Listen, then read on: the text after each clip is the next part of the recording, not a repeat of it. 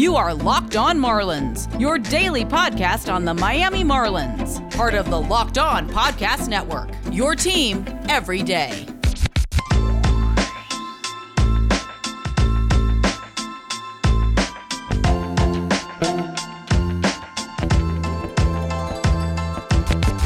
This is the Locked On Marlins podcast, your go to podcast on all things Miami Marlins. As always, I'm your host, Aram Leighton. I'm a longtime Marlins writer, as well as the founder of JustBaseball.com. And today, we're going to talk about the Marlins series ahead against the Braves because unfortunately, we got rained out today of the finale against the Phillies, and also a little bit on some of the newcomers, two former San Francisco Giants on this Marlins team that made their debut in that Phillies series, and both made their presence known. Joe Panik, a more well known name, who already had his Marlins legacy game with what he did to Philadelphia in that Marlins debut. And then a less known name that I had a few people tweeting at me, who the hell is Steven Okert? And I was like, I know him vaguely from when he was a prospect in 2016, but I don't know much on him other than that. What I can say is he was a pretty highly regarded prospect, probably a top 10 prospect or even top six or seven in the Giants system at one point in 2016, 2017. He was pretty darn nasty through the minor leagues in his entire career with a good fastball and a wipeout slider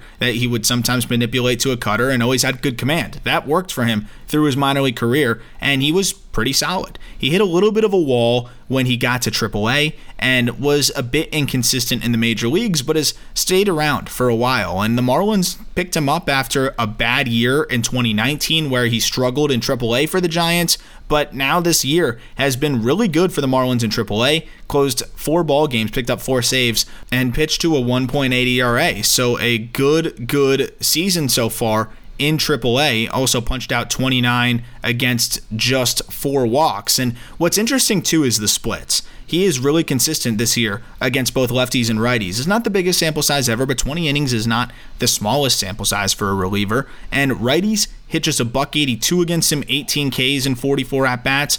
Lefties 167 against him with a lot less power, only a 360 OPS, 12 Ks in 30 at bats. So really good against guys from both sides of the plate. I was thinking at first, you know, with a slider fastball combination, maybe he struggles a bit more against righties. Not so much. He's been really darn good. He's only given up two extra base hits all year in AAA, and he looked really solid in that outing for the Marlins. So maybe another bullpen piece here, and that could that could make Ross Detwiler expendable, or the Marlins could decide to go with another lefty, which I would prefer that. Detwiler has actually been pretty good, but if the Marlins decide to sell, then Detwiler could be somebody that could be packaged with another reliever or another player that could get you a sneaky decent return and you don't have to worry about who's going to be your next lefty when you have Okert who might be able to be a legitimate guy for you. He's 29 years old but is controllable and cheap and could be an option. I like the fact that the Marlins have seemingly been able to develop a lot of relievers as well. We've seen how they've been able to develop starting pitchers and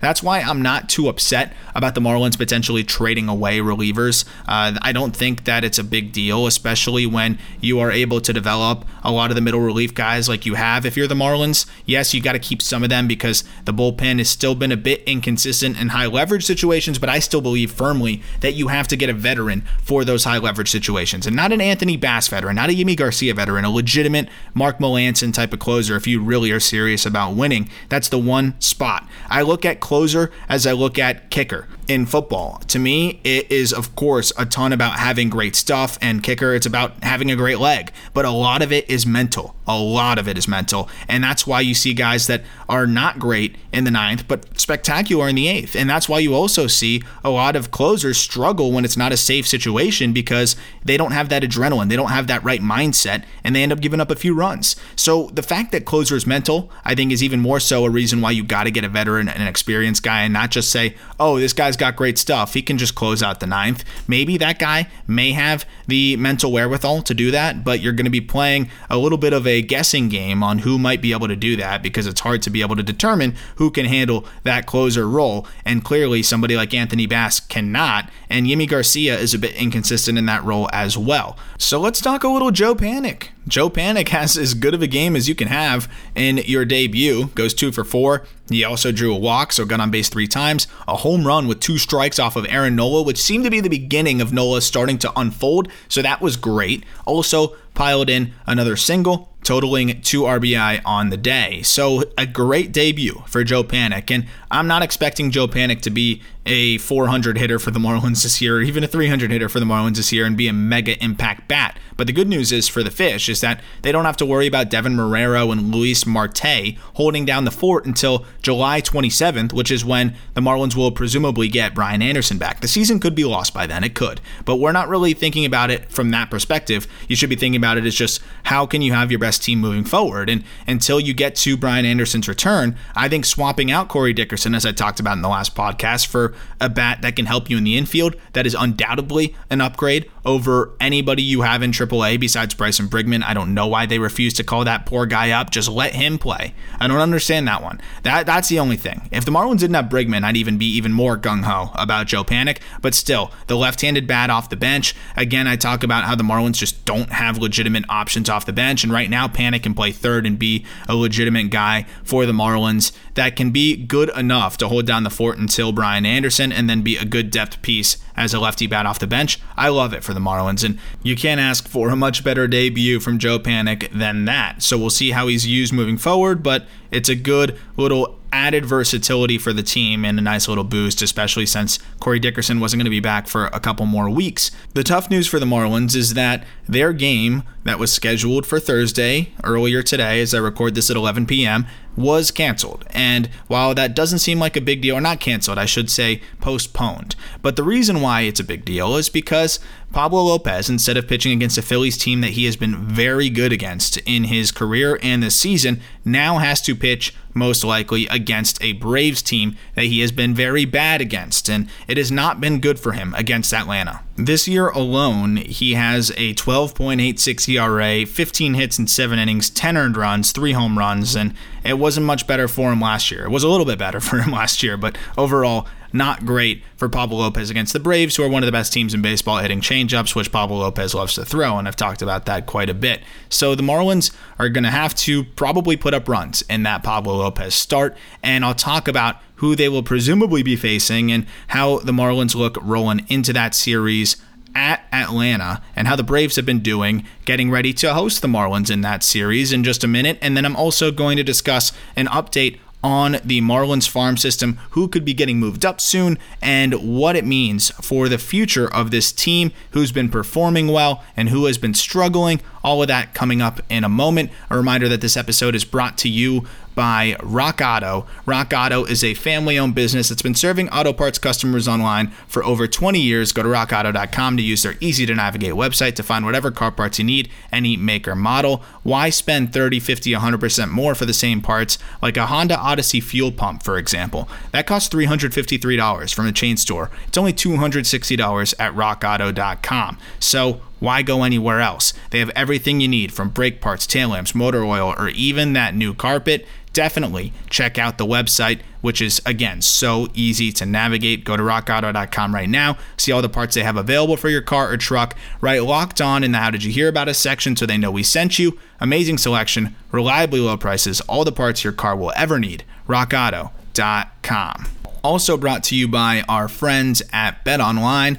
Bet Online is the fastest and easiest way to bet on all your sports action. Baseball season's in full swing, and you can track all the action at Bet Online. Get all the latest news, odds, and info for all of your sporting needs, including MLB, NBA, NHL, and all of your UFC and MMA action. Before next pitch, head over to Bet Online on your laptop or mobile device to check out all of the great sporting news, sign up for bonuses and contest information. Head to the website or use your mobile device to sign up today and receive your 50% welcome bonus on your first deposit. All you have to do is use the promo code Locked On. That's one word Locked On, and you will be good to go for a 50% welcome bonus on your first deposit. Bet Online your online sportsbook experts. So let's talk a little bit about these games ahead. The Marlins will have to deploy Pablo against the Braves, and that should be an adventure. And the Braves will be deploying Drew Smyly, who's actually been pretty darn good over his last three starts. He went five innings, six hits, two earned against the Marlins last time out. Followed that up with five and two thirds of one hit ball against the Cardinals, who are very good against left handed pitchers. And then again, another really good outing against Cincinnati,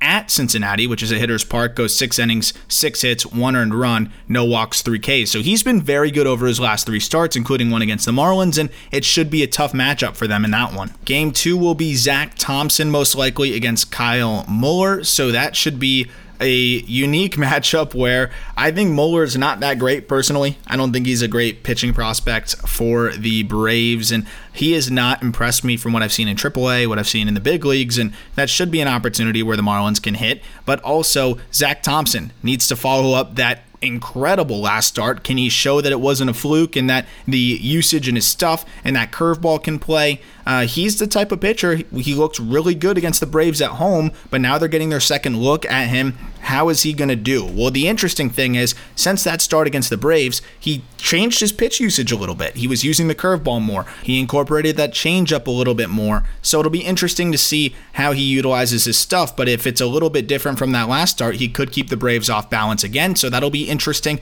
And then you have Sandy Alcantara against Charlie Morton. That'll be a battle of two of the better pitchers on each team. Morton's been throwing it well as of late. Sandy, uh, not his best over the last couple starts, but usually after a couple shaky, for Sandy's standards, shaky starts, he settles in and breaks the chain. So, three game set against the Braves, and then the Marlins will prepare for four against the Dodgers. A quick jump over to the minor leagues where the Marlins had a pretty good day throughout the system. And as I was recording this, Griffin Conine goes yard for his fourth game in a row. That gives him 16, 16 bombs on the season. That's tied for the minor league lead. In all of the minors, 16 no strikeouts in his last two games. That's a big thing to watch. Strikeout rate now down to 35%, which of course you want to see it get lower than that. He needs to get below 30% but he seems like he's figuring it out. He hasn't struck out in a couple games. He's homered in four straight. He's walking as he consistently has. A lot of good things from Griff. He went yard oppo again, too. He's got power to all fields. It's pretty absurd what he's able to do power wise, and it's got to be a matter of time before they move him up to Pensacola. Let's see what he can do in Pensacola. I think he's ready for the call up to double A, but maybe they want to let him continue as he's hot right now over this stretch. But 16 is crazy. That is crazy that gives him 38 over his last 131 games. 38 jacks over his last 131 games. That's a lot of power. And if he's able to cut down the strikeouts just a little bit, that's big league pop that's going to play. I mean, 38 and only 130 games is pretty absurd. So, good things over there from the Marlins system. I still can't believe he came over in just a Jonathan Villar rental trade. That's still the craziest thing ever to me. The Blue Jays and the Marlins seem to have some good dialogue in terms of trades. Some other notables across the Marlins minor leagues. Jake Eder had his first human appearance, but he settled in. He was a little bit shaky out of the start and then was solid after that, which is a great, great sign from him. And that's what I love about Jake Eder is he seems to have the poise. He seems to make those improvements as his outings go on. So very impressive from Eder. He ends up going five innings, two hits, no runs, five Ks in a loss, unfortunately, for the Pensacola Blue Wahoos, who scored zero runs. And we know that that offense can stall out because Bleday has been inconsistent. Burdick has swung it well at times, but still has his offers and has not been spectacular overall in the grand scheme of things. He's had some flashes of really hitting for power, but he has not been really hitting for average, and that's going to be something where you need to see Burdick make enough contact. He's a great athlete. If he puts the ball in play a bit more, he's going to beat out some ground balls. I know power is his calling card, and that's great, and that's going to be a big part of his game, but I think he gets a little bit too pull happy at times, and it compromises his approach and his ability to make consistent contact. Connor Scott finally getting healthy again. I think he went through a little bit of a bad stretch because he was dealing with some injuries. Three for six, a pair of runs driven in as well. Kyle Nicolas turned in a really good start. Six innings, four hits, two earned runs, a walk, and seven Ks. Big thing for Nicolas is that command. If he is able to harness that command, the fastball is electric. The breaking ball is nasty. A great sign to see him strike out seven and only walk one. Nicolas, I got to see him a ton in the Cape. I've seen him have some of the most electric stuff you'll see. It's just harnessing it. He's a big body, effortless velo. So I'm eager to see how he continues to develop. The guy that has been incredible right out of the gate has been Zach McCambley. I tweeted this out earlier today, but among qualified pitchers in all of the minor leagues, there are only three with a K percentage above 30% and a walk rate under 3%. Shane Baz of the Tampa Bay Rays has a 39.9% K rate and a 2.9% walk rate. He has been one of the best pitchers in all of the minor leagues this year and really should be in the major leagues right now.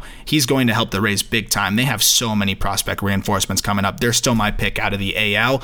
Zach McCambley comes in at number two with a 32.1% K rate and a minuscule 2.3% walk rate. Then the third is Caleb Killian of the Giants, 31.6% K rate, 2.4% walk rate. Only three pitchers. Think about all the incredible pitchers in the minor leagues. Only three pitchers in the minor leagues are walking that few of hitters while still striking out as many as they are. I mean, that's the two things that you want to do the most as a pitcher strike out as many as possible without walking many. It's great news to see something like that. And McCambley, another guy that played on that same Cape team as Kyle Nicolas, one of the best curveballs I saw in the Cape. Probably the best curveball I saw in the Cape. The fastball has ticked up a little bit, now closer to the mid 90s. We got to see that changeup develop a bit more, but he said he's working on it. And the fact that he's able to command so well is a really, really good sign. So, a lot of positives around this Marlins system, and that's the good news. I know we're tired of hearing about the farm system in terms of how much talent they have, and we want to see it translate to the major league level. Jose Salas, by the way, as well, three for five in the FCL. That is a great sign. I think that kid can really swing it. I don't think he's sticking it short. He's a little bit too big. He's already filling out a lot. I don't know if he's going to move that well, but he is spectacular with the bat, and I think that's going to translate. Also, Max Meyer pitches his way onto the Futures Game roster. That is very exciting. If you look at the names on that Futures Game roster, it is loaded on both teams. So it'll be fun to see Max Meyer compete against some of the best prospects in baseball coming up in that All Star weekend. I'll actually be out there in Denver for justbaseball.com. So I'm excited to provide some coverage on that uh, futures game, on the Derby, and on the All Star game. So that should be a lot of fun seeing Max Meyer out there. Also, Osiris Johnson with his first home run of the year. That's good. that is good stuff as well. I'd say I'm very much out on him, but I would love to be wrong about that one. So hopefully he can put it together. The thing is, he does have age on his side, so hopefully he can keep it rolling. The Marlins will look to keep it rolling after a nice win over the Phillies in game two of that series, with game three getting rained out and postponed to the other side of the All Star break, the Marlins will try to make it two in a row as they take on the Braves. It's a series they got to win. We said before, it's do or die July. They got a few weeks to prove to this front office that they can win, or else we're going to start seeing the Marlins sell off some of those assets. They will end up bolstering a already insane farm system, so it'll be interesting to see if they do trade the Aguilars, the Yimi Garcias, the Adam Duvals, and then maybe even, I hope not, but Starling Marte and Miguel Rojas, what kind of prospect capital they can get, and then start to use some of those prospects to go get some bigger name players that are controllable for the future, as I talked about with Ketel Marte, who's on the shelf now, but that could be something they potentially do. I think it's a little bit of a one step forward, one step back move if you trade away Rojas or Marte, and I think you have enough prospects to put something together. I would understand, though, if they went to trade Aguilar, as he's not a part of the long term future, as I think Lewin Diaz can man first base moving forward, and also I could understand trading Adam Duvall, as the Marlins will undoubtedly turn down that $7 million mutual option next year, so you might be able to get a return there. I would also understand trading Yimi Garcia because the Marlins don't really need a multi million dollar reliever when he's not going to be their clear cut closer, and they have enough guys that can man the sixth, seventh, and eighth innings, I think, right now. They just really need that closer, as I talked about earlier. So it'll be interesting to see what the Marlins do. I think that they can sell a little bit without trading guys like Miguel Rojas and some of those other players. I just don't see how it's worth it. That's something to me that doesn't make a ton of sense. And as we get closer to that, hopefully it's not going to be something that we discuss because the Marlins start turning it around. But if we do, that'll be something that you know I'll be diving deep into. As always, thank you for listening. We got the Brave series ahead. I look forward to talking about it with you, and we will talk Marlins tomorrow.